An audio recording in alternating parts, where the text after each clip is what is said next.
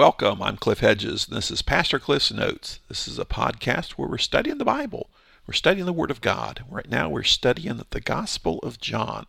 This is episode 77. And today, we're looking at John chapter 1, verses 43 through 46. John has been recounting. Uh, first, he gave us the prologue, this theological introduction and overview. Then he started into the narrative where John the Baptist was baptizing people the Jordan River. A delegation from Jerusalem came to investigate what he was doing. Then Jesus starts calling his disciples. The first two disciples are disciples of John the Baptist. John the Baptist points out Jesus and said, There is the Lamb of God. So these two disciples then follow Jesus. One of them is Andrew, who then goes and gets his brother Simon Peter. Now we're continuing the, the calling of disciples. So let's read the passage 43 through 46. The next day, Jesus decided to leave for Galilee. He found Philip and told him, Follow me. Now, Philip was from Bethsaida, the hometown of Andrew and Peter. Philip found Nathanael and told him, We have found the one Moses wrote about in the law, and so did the prophets, Jesus the son of Joseph, from Nazareth. Can anything good come out of Nazareth? Nathanael asked him. Come and see, Philip answered. All right, begins uh, verse 43 the next day. And this is part of this week that John uh, lays out for us of uh, paralleling the week of creation. In the beginning, God created the heavens and the earth. Then, for John's gospel, in the beginning, the Word was the Word, and the Word was with God. The Word was God. He was with God in the beginning. So this beginning, and then he begins the narrative, and he lays out a week. Now, is it actually seven days, or is he just laying out a week just for parallelism? We don't really know, and that's it's not important. But John's using this uh, idea of a week. So Jesus has been in the area of the Jordan River. Now he's going to travel to Galilee. And we know in chapter 2 he'll be at Cana of Galilee for the wedding. Galilee is also where Nazareth is, Jesus' hometown. Uh, Galilee is where Bethsaida is, on the Sea of Galilee. So Galilee's an important, an important location in, in the biblical narrative. So Jesus goes to Galilee. He finds Philip and told him, Follow me. Now, the previous disciples, John the Baptist, pointed out Jesus, and they went and followed him. Now, Jesus himself finds Philip and tells him to follow him. And the implication is that Philip does follow him. It says now Philip was from Bethsaida, the hometown of Andrew and Peter. We don't know if they knew each other. I mean, Bethsaida can't be a very big town, but the fact that they're all from this same town gives them some sense of unity already. Remember, Andrew and Peter are brothers. They're fishermen, and they're from the same place that Philip is from. We don't know much about Philip. He appears uh, several times in the, the Bible. Some people are kind of critical of Philip. I think maybe uh, too critical. We see him in chapter 6 with the feeding of the 5,000. Jesus sees the crowd gathering and he turns to Philip and says, Where are we going to buy food for all these people? Philip says, Well, 200 denarii wouldn't be enough to buy bread to feed all these people.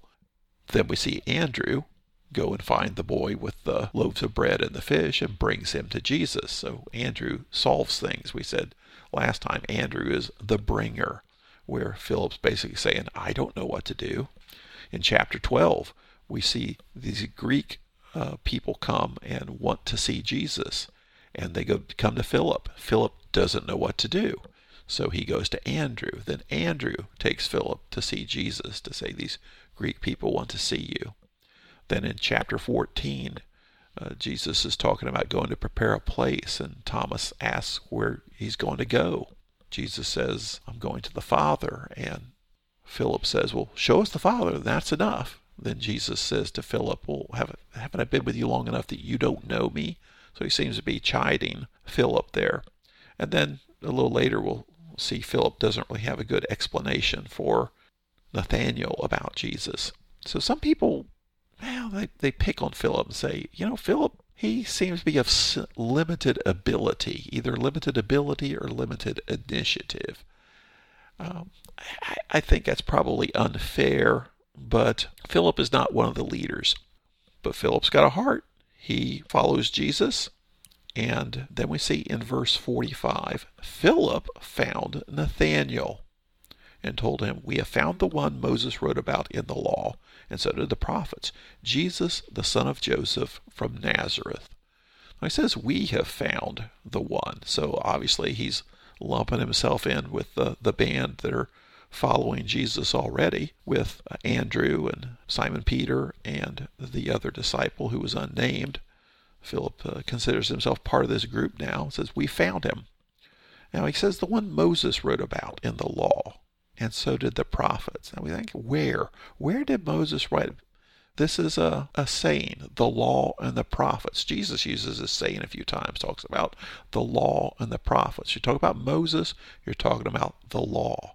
And oftentimes when you use them together, the law and the prophets, that's a, a euphemism for basically saying the Old Testament, all that they had at the time, the Bible, the Scriptures.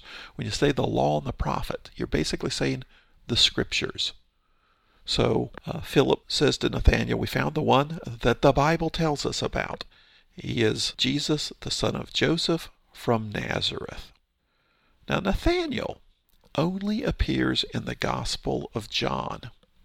Now, we see him here in this episode. And then we see him again mentioned as Jesus appears to the disciple on the shore of the Sea of Galilee after the resurrection in uh, chapter 21. And there it says Nathanael from Cana. So we do know that Nathanael's hometown is Cana. Now, interesting uh, thing here. We see Jesus found Philip. Philip found Nathanael. And then Philip says, We have found the one. Who found who? From Philip's perspective, it's we have found the one that the Bible speaks about. We have found the promised one. We have found the Messiah. But we just saw that Jesus is the one who actually found Philip. So it's a, an interesting thing from our perspective. Often we do say, We found Jesus. We found the truth. We found Christ. But is it really the other way that Jesus is the one who's found us, that he's reached out to us with the truth?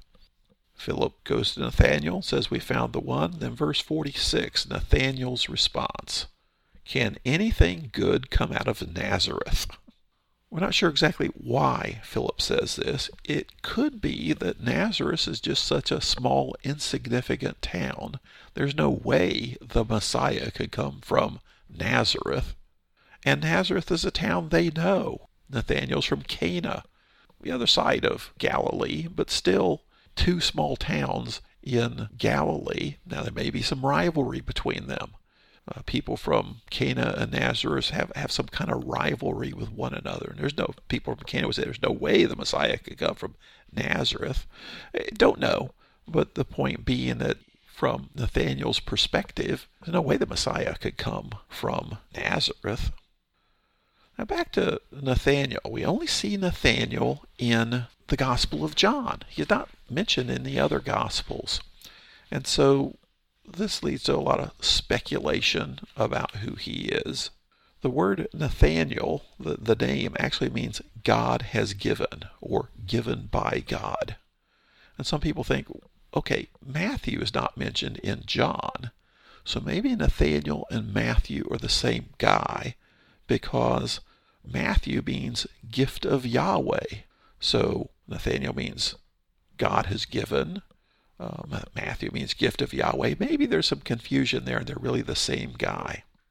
A lot of people think that Nathaniel is really Bartholomew because Bartholomew is not mentioned in the Gospel of John but he is in the other Gospels, and Nathaniel's not mentioned in the other Gospels. One reason is Bartholomew's not really a name. Uh, remember, uh, we just saw uh, Jesus gave Simon Peter the uh, the new name of Peter. He called it said Simon, son of John. or the, the Aramaic form we see in the other Gospels. He says, Simon, son of Jonah. And even here, where Philip talks about Jesus, he says, Jesus, the son of Joseph. Well, bar is the Hebrew Aramaic term for son. So when Jesus says son of Jonah, he says Simon Bar Jonah. Bartholomew is actually son of Ptolemy. And so it's not really the name. That's be referred to in his lineage. He's the son of, Bar- of Ptolemy. So Bartholomew may be Nathaniel. Maybe Nathaniel's his actual name, but he's also known as Bartholomew, the son of Ptolemy. Another interesting point to look at is the 12 disciples often are listed in pairs, Peter and Andrew, because they're brothers. James and John are brothers. Philip is often listed with Bartholomew in the other Gospels. And here in John's Gospel, Philip is the one who finds Nathanael. So perhaps Nathanael is the same as Bartholomew. It's it's it's nice speculation. It makes for uh, an interesting discussion. It, it doesn't matter in in the long term of things. But here we see Jesus establishing his his group of disciples. He uh, John the Baptist has sent some to him. Uh, Andrew goes and finds his brother. Now Jesus has specifically found Philip, and then Philip has found Nathanael. And when Nathanael's told about Jesus, his immediate response is, I, don't think that is true. The, the Messiah can't come from Nazareth. Philip, who some people pick on and say he's not the, the sharpest tool in the shed, his response is, Come and see. He doesn't need to give a theological discussion. He doesn't need to prove who Jesus is. Let Jesus prove who he is. He just gives the invitation come and see. That's the response that Jesus gave to the followers of John the Baptist when they said, Where are you staying? He just said, Come and see. So what's a something for us to remember? We we don't have to defend Jesus. We defend the faith, why we believe in Jesus, but let Jesus defend himself. Often all our invitation needs to be is come and see. Come and see for yourself who Jesus is. Let him speak for himself. Thanks for joining me. Join me again next time as we continue working through the Gospel of John.